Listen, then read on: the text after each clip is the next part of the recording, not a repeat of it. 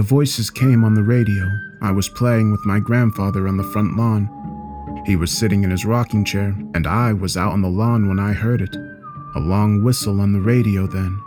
Billy, come here! Billy, come here now! Mom began screaming. Dad was running toward me. Grandpa reached me first, hands clasped over my ears so hard it left a ringing noise. He was a serious, stern old man, and I was always a bit afraid of him. Now he yelled at me over and over. Don't listen to him, Billy. Don't listen. His voice came out in a suffocated whisper. Please, God, don't let him listen. I love him. The old man's lined face was scrunched over. He was crying. I began to cry too. I could hear my mom and dad screaming in the distance, long, horrible wails. I thought they were going insane. I love you, Billy. Don't you leave us. I love you. We stayed like that for a bit, grasping each other. When he let go, it was quiet outside. On the porch, Mom was standing over the wrecked parts of the radio, a basketball bat in her hands. That was the last radio in our house. After that day, that old man and I were never close. He never said anything like that before or after. I wonder if he got embarrassed. That day, though, it scared him, and he didn't care. In my old town, there's a whistle, and it puts the fear of God in old men. It comes sometimes, and it comes for us. No matter how painfully familiar it became, none of us understood it. Who is the one whistling? What do they want? Asking such questions was as useful as screaming into a well. All you'd get back was echoes. Among the kids, the fear eventually became secondhand. Our parents had seen the consequences of lending an ear to the whistle, though they never told us. Just don't think about it, is what they said. Other than all that, everything in my hometown was pretty much free reign for us. We were, of course, not to play in the dangerous areas, and of course, that spurred us on. One such place was the old scrapyard, the type of place where you can call it active or derelict in equal measure. The favorite spot was a vast heap of warped metal frames at the very edge of the lot, disappearing into the woods, fit for summiting any dry day of the week. They might have been defunct pylons or something, but the strange lack of welds or rust suggested something more obscure. One Saturday, me and my buddy Alex were down in the scrapyard at the stroke of noon, ready as ever to clamber up the perilous heights of the Metal Mountain. At first, we called it Iron Mountain, but the name didn't quite fit. The old framework was made of something we couldn't quite put our finger on. We were boys, yeah, but we weren't entirely careless. At least, I wasn't. I made sure to bring carabiner belts for each of us to wear, though I think it was just too tedious to clip, unclip, clip our way up the whole time. Alex, my more nimble counterpart, clambered up a ridge on the heap like a bona fide chimp. All I could do was suggest using the safety clips, not enforce it. Race you to the peak, he yelled without even looking back at me. It was irresponsible, but damn if his energy wasn't contagious. I followed suit, choosing to clip on only when I needed. I was so focused on my footing, I didn't notice Alex was gone until taking a breather and looking up. There was nothing but motionless metal wreckage around. Alex? The only reply was my own echo. I went to shout again when I heard him call out from somewhere about 20 feet above. Alex crawled out of a gap in the metalwork. He beckoned me to follow. I jumped down with a hollow thud into what looked like an old cargo container. Whoa, has this been here the whole time? Flakes of rust hung lazily from its corrugated walls, framing a gloomy image of Alex beside a dusty table and a peeling green fold up chair. Well, it didn't just appear overnight, did it? Alex scoffed. What do you think? New base of operations? He turned to the scant tabletop. Its only residents were an old fashioned radio and some kind of microphone or transceiver. I don't know, man. It's a bit depressing in here, but with some decoration. I trailed off as Alex fiddled with the radio dials. A dim blue display flickered to life and the radio hissed out static. Dude! Alex yelped while adjusting the frequencies. My dad used to have one of these. If we get walkie talkies, we can. A sudden hush replaced the static. Then a low, almost inaudible buzz. underlying another sound emerging from the radio waves. Then we heard it. Ears! Cover your ears! I screamed, slapping my hands over my drums with such force it sent a painful compression down my ear tubes. I looked back over to Alex. My stomach felt as if it plummeted 10 stories. His arms swayed limply by his sides, his eyes locked on the radio. I'm not sure exactly what happened in that moment. The next thing I remember was kicking the radio onto the floor, hands still clamped around my head, then stomping it into scattered pieces. That brief span couldn't have been more than 10 seconds. I grasped Alex by the shoulders and spun him around. His limbs felt stiff, but his eyes are what stick with me to this day.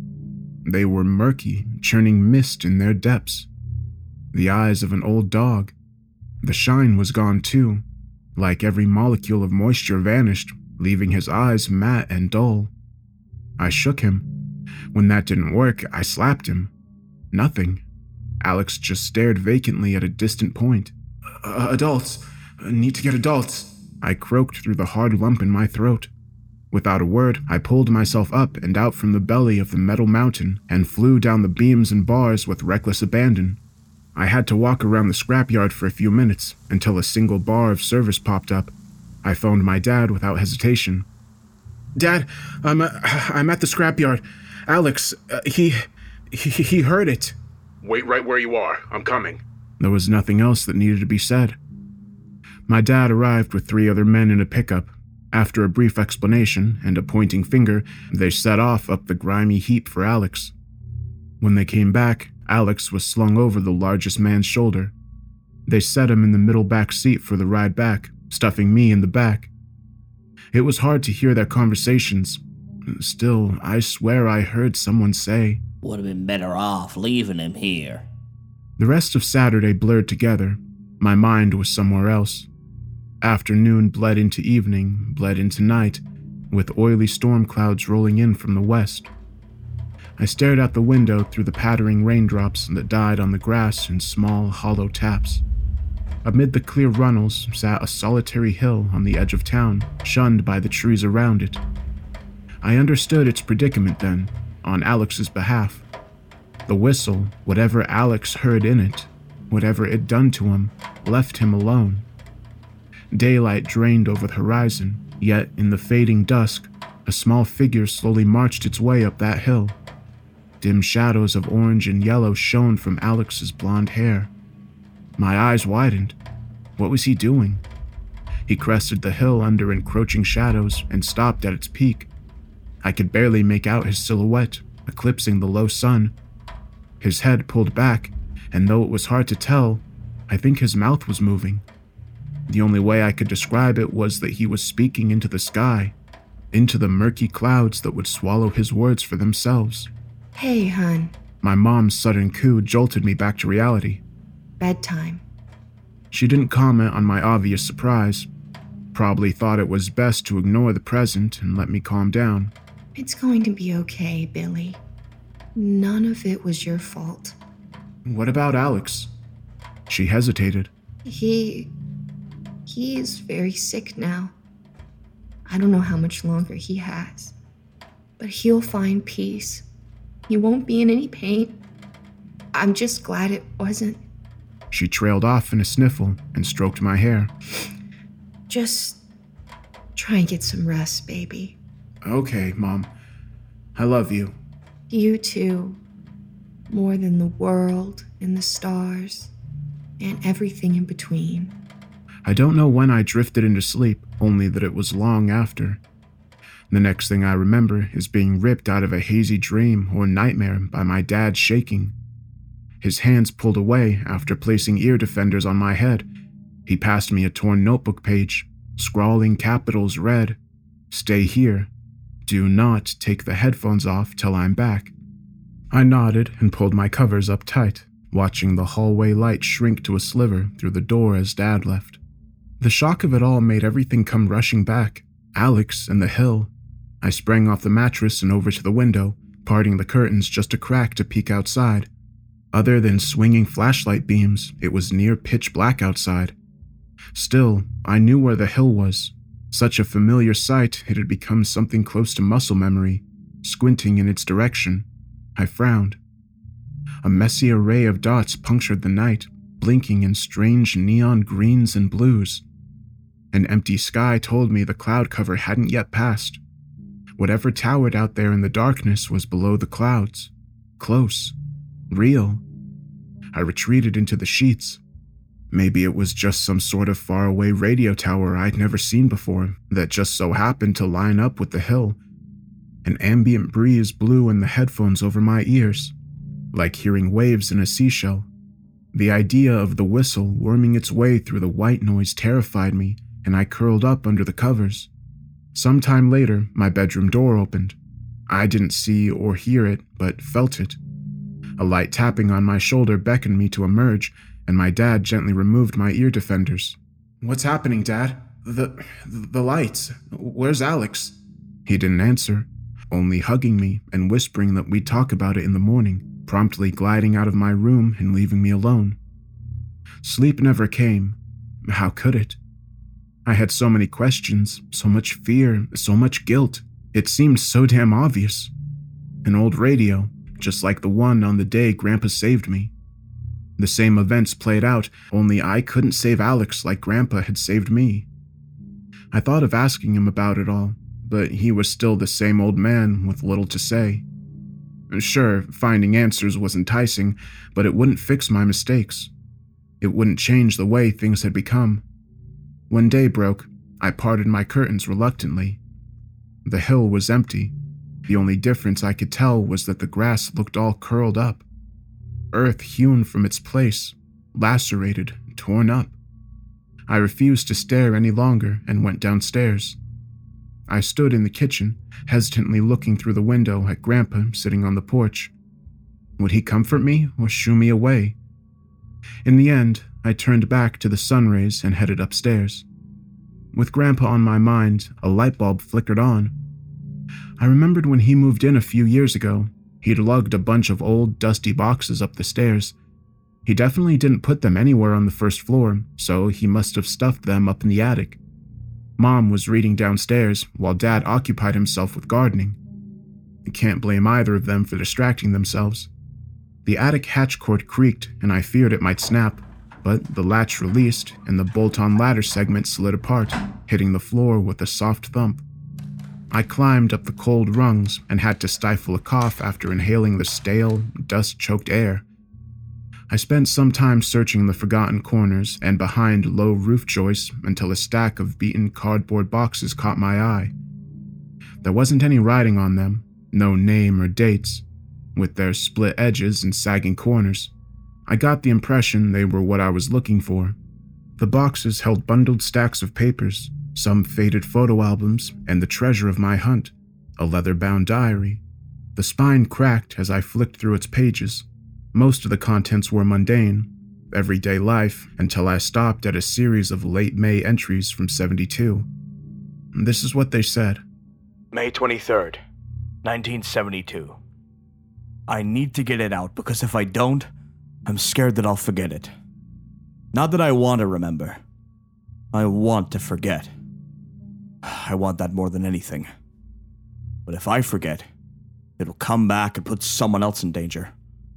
It'll take someone the way it took Jim Paulson. I need to start this at the beginning, or as close to the beginning as I can. Jim and I worked at Reynolds Quarry together. We didn't know each other beyond that, not really.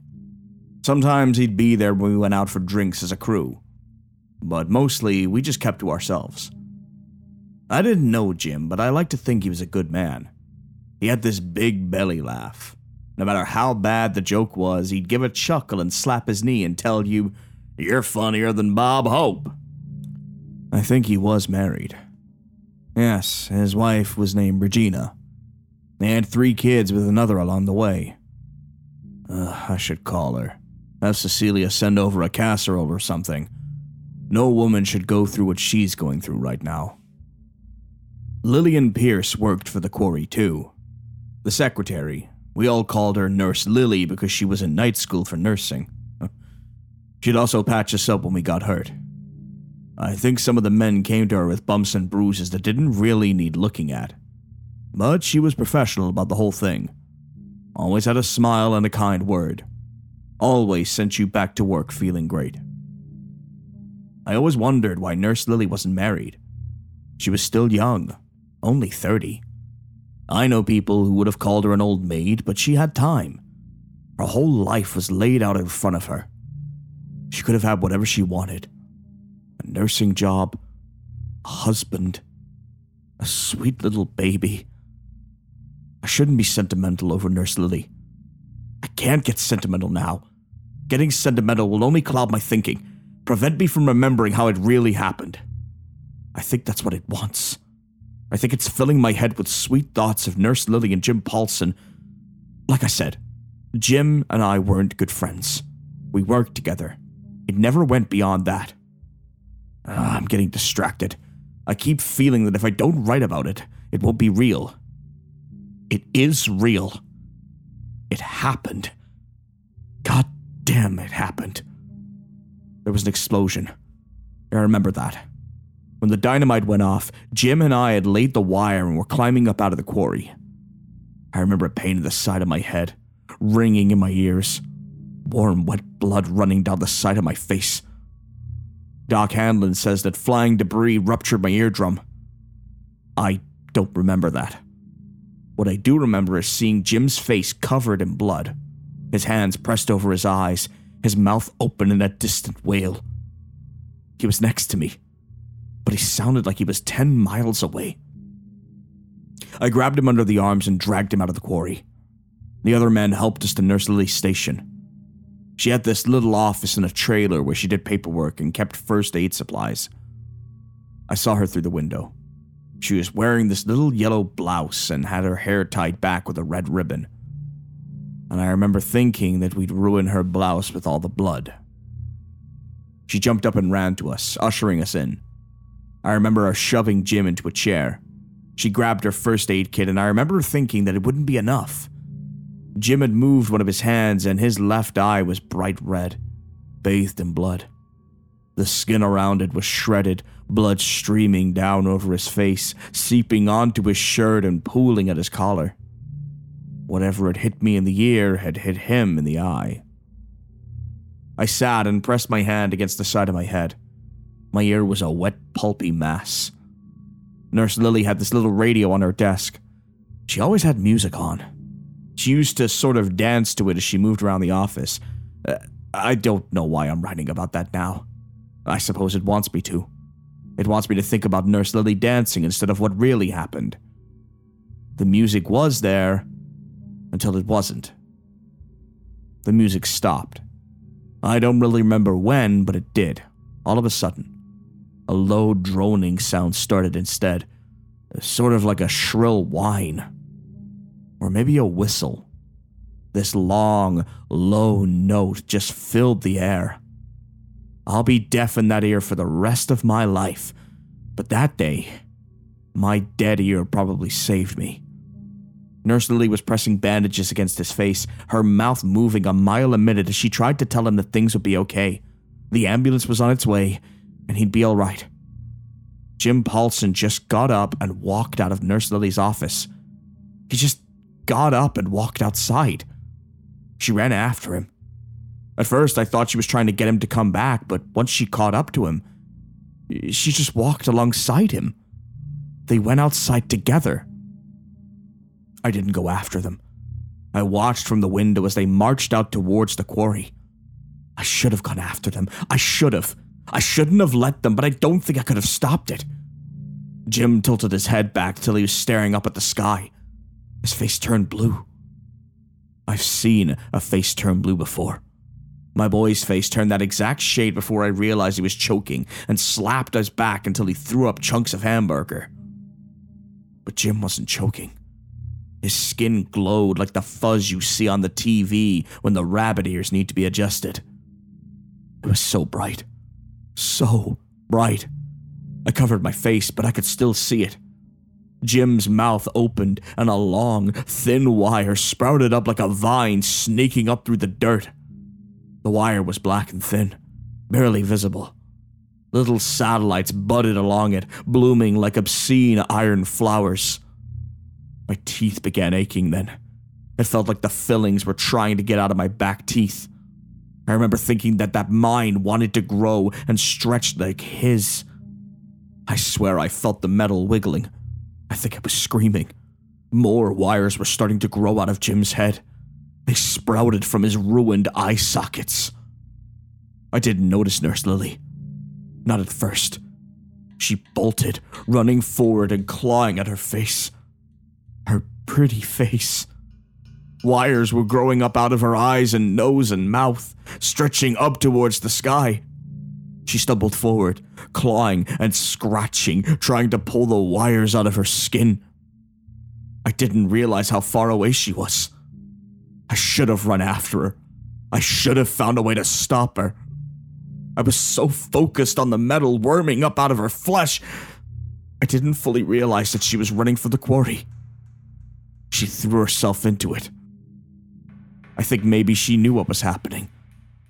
She knew that something was inside of her, tearing through her flesh in an attempt to get out, violating her from the inside out. She knew that there was no hope. So she did what Jim Paulson couldn't bring himself to do. She threw herself into the quarry and ended it. God help me. I should have stopped her. I should have saved her. She had her whole life left to live. I can't think that way. Not after what happened to her face. That metal was rooted somewhere deep inside of her, ripping its way out. Maybe if it had just been the metal, things would have been alright. But it wasn't just the metal and the wires. There was something else. Something took over Jim Paulson. Something made him different. Something reached into him, yanked out his soul, and took over his body. That's what I tell myself anyway. The alternative is worse. Because the alternative is that Jim was still in there, watching as the metal monstrosity piloted his body. He looked so relieved at the end. God forgive me for not helping. God forgive her. They say suicide is a sin, but I think God will forgive Nurse Lily. If there is a God, if He is just and all knowing, if He truly does love and care for us, then He'll forgive her. But I know, deep down, that if such a God exists, He never would have let it happen in the first place. May 24th, 1972. Jim Paulson is dead. I've told everyone who will listen. Jim Paulson is dead, and nothing can bring him back. May 25th, 1972. God forgive me. Jim would have done the same for me. I know he would have. May 26th, 1972. I told Doc Hanlon to take a look at my teeth. They haven't been the same since I heard that sound. That whistle. Doc Hanlon says it looks like my fillings melted and flowed out over my teeth, that my back teeth are covered in metal. He kept asking me how it happened, and I didn't have an answer for him. I begged him to take them out. He balked, telling me that they were still good, healthy teeth, but I offered him some cash and he finally got the pliers and Novocaine. He took out four of my teeth, the ones with the fillings. It looks like someone poured metal all over my teeth. I threw them out. I couldn't bear to look at them. Every time I did, I felt that strange, twitchy sensation in the back of my mouth, like the teeth were still in there and they were moving around, trying to reach out for something. My mouth hurts like a son of a bitch, but at least they're out of my head. May 27th, 1972. I can't stop thinking about that night. Every time I close my eyes, I see that faint gleam of relief I saw in Jim Paulson's one good eye right before I pulled the trigger and splattered what was left of his brains across the quarry.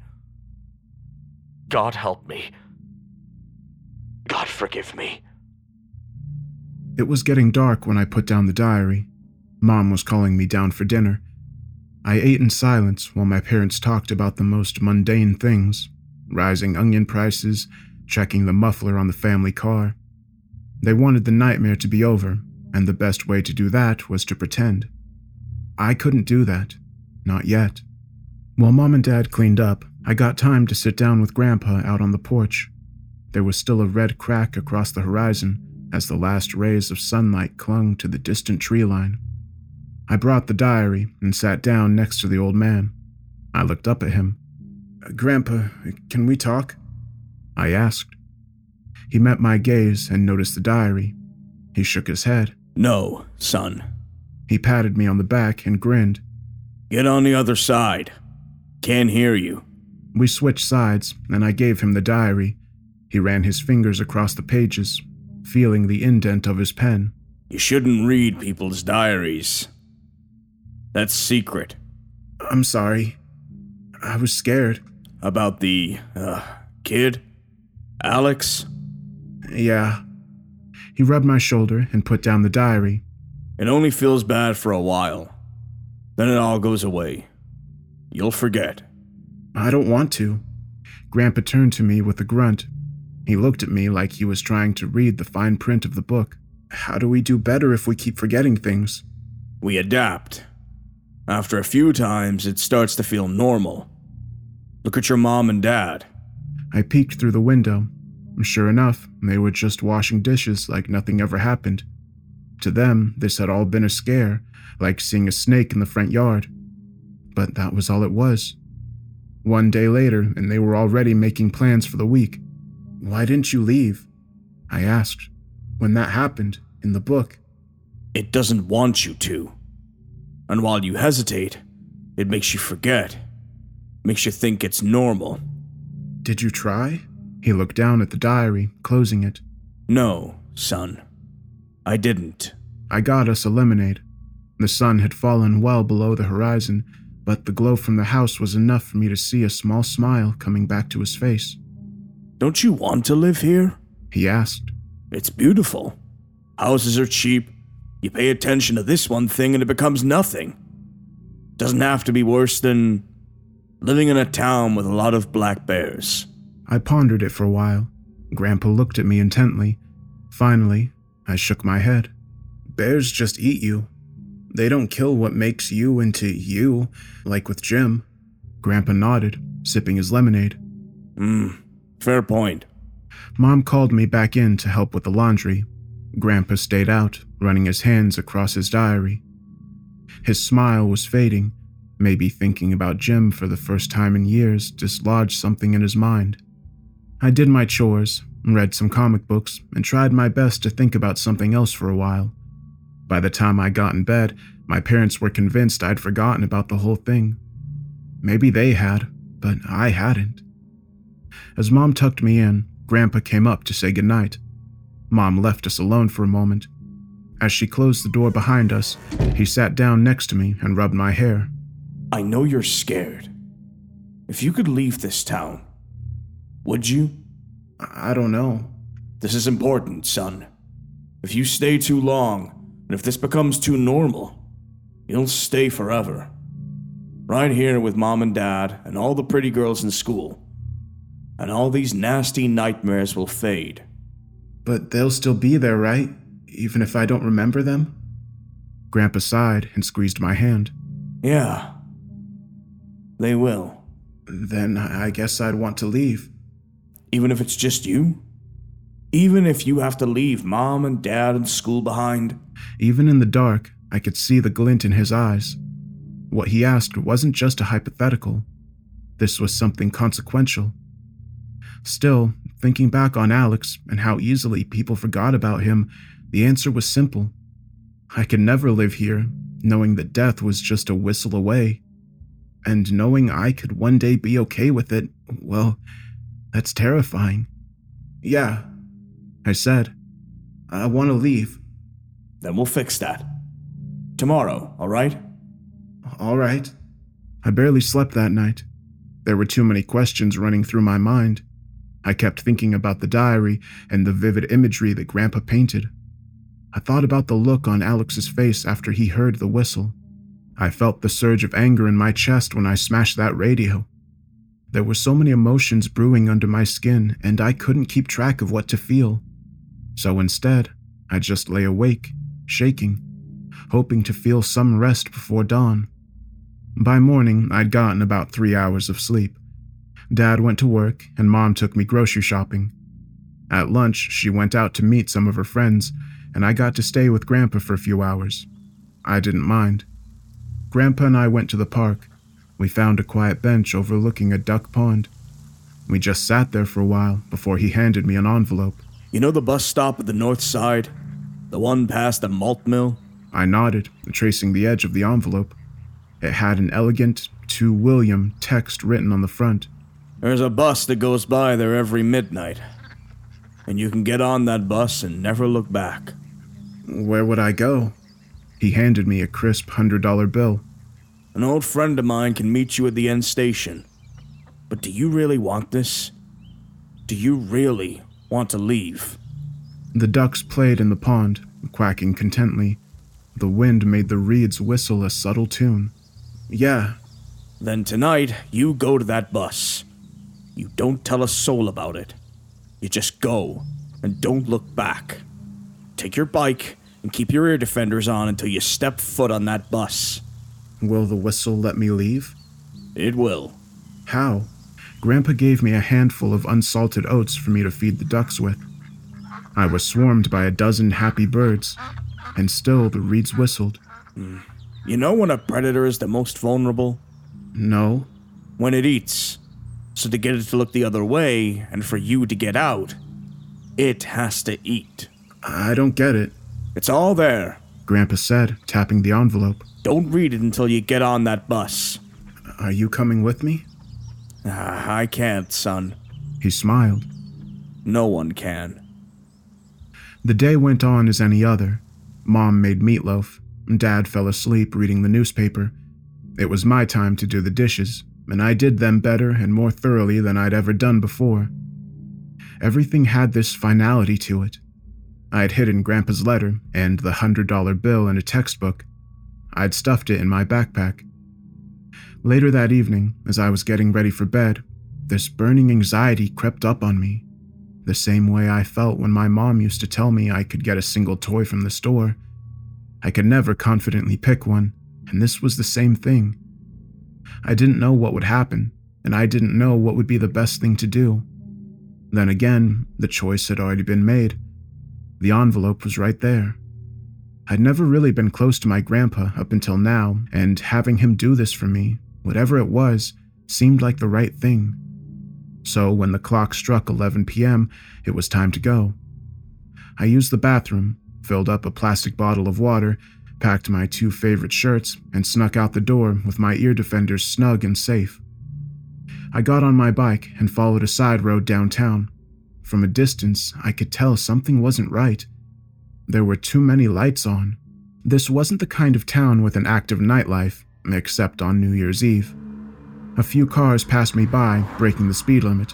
One of them went by so fast I couldn't see who drove it.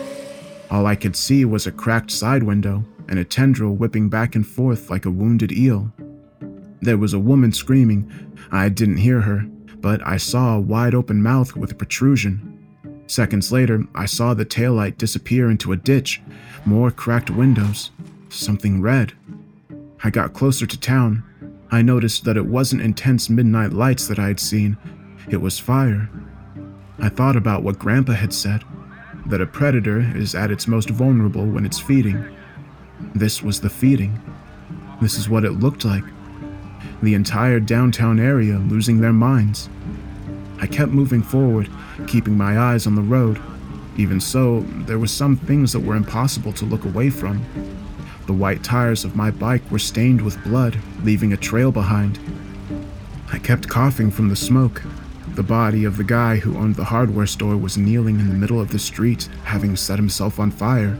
His neck was almost a foot too long. His mouth was wide open towards the sky. I could see two people fighting in a parking garage, one of them beating the other with a meat mallet. They were a tangled mess of clothes and blood, and I couldn't see which one was doing what, but I could see they had a total of five arms. People had been rushing for their cars. Some didn't make it. There was this one woman who had lost her left arm, where these long threads of metal had burst out. They stretched back an entire block, slowly wrapping around a light post that pulled her lifeless body back. In one car, there was a guy leaning against the horn while something sharp kept pushing against his mouth from the inside. One man had climbed up and torn open a part of the power line, frying himself, leaving only a mockery of a bird's nest behind and the charred smile of a skull. Madness. Complete visceral madness. Finally, as I reached Main Street, I saw Grandpa's favorite pub. There was a raging inferno inside, and I couldn't bear to count the bodies littered on the street. I pedaled past, stopping only to see if I could spot someone inside. And there he was, Grandpa, sitting in his favorite spot. He'd been pierced through the throat by a steakhouse knife.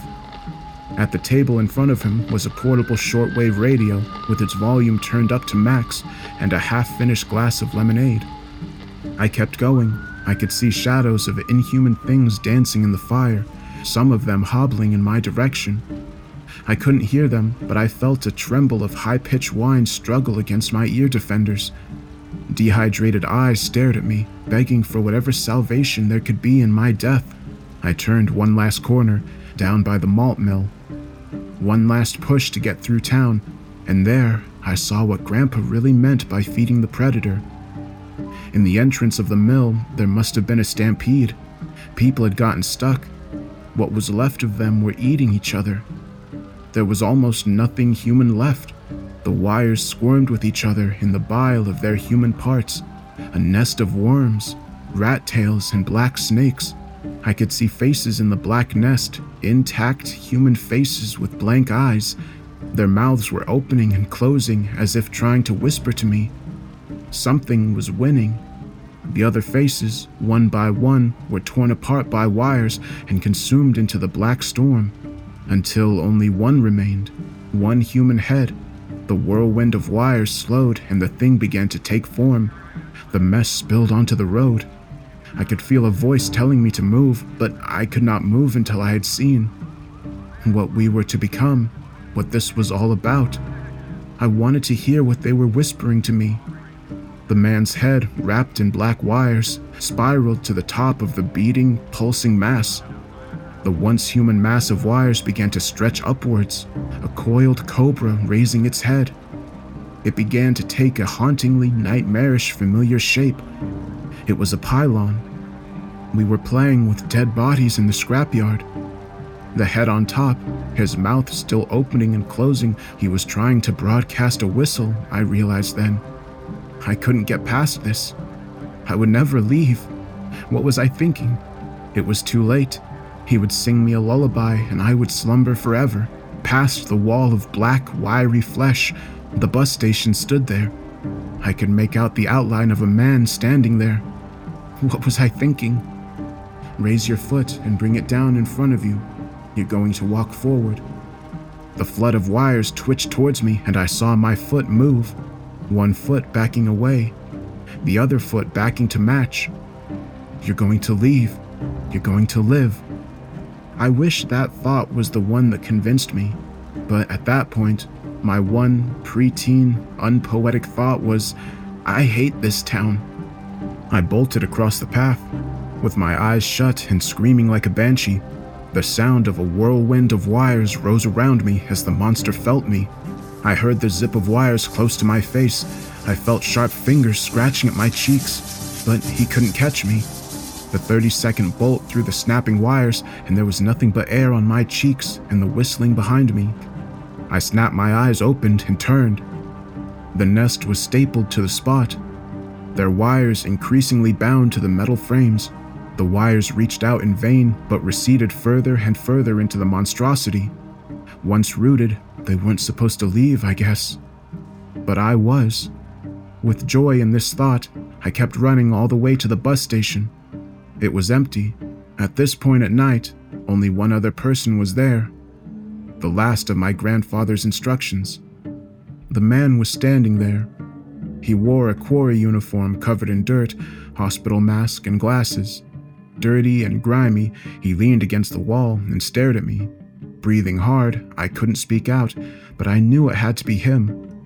He was looking at the monster pylon, building itself out there. The whole scene left him unfazed. He gestured upon the pylon in contemplation. They're feeding a lot. There'll be no whistle tonight. In between breaths, I asked, So, so we can leave, right?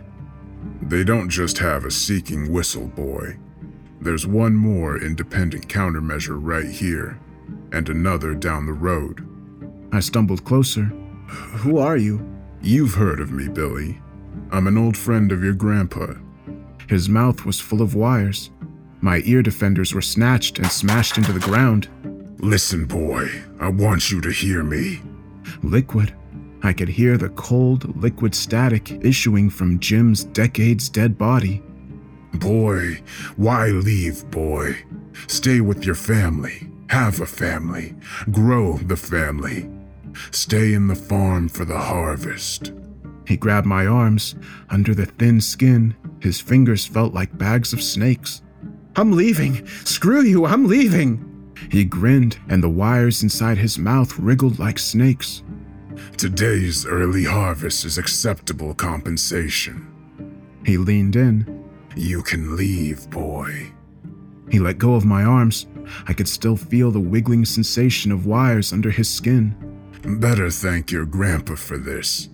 Your strain will be salvaged. Your parents will provide another crop. He raised an arm to the southern road. Walk down that road. Is isn't there a bus going there? Why would there be a bus out of here? No one ever leaves. He raised his arms in a gesture. But feel free to come back when you get the itch, boy. You never forget your hometown. Bring your family. Listen to the tunes. The thing in Jim's skin stood stock still, grinning with his mouth open, wires writhing inside. He was like that when I left the station, even as I looked back constantly to make sure. That was the last conversation I had in my town. Down the street, I found what I expected out there. A maze of ruined, burned cars blocked the streets. Some had their roofs ripped open as something emerged. Others still had half formed wires and meshed with bones and vacationing clothes. The radios inside all looked dead and burned out. Still, I got off the road and headed into the wilderness, not rejoining till the sun rose and the road was empty. I was the only thing moving on that road. I wonder if I was the last.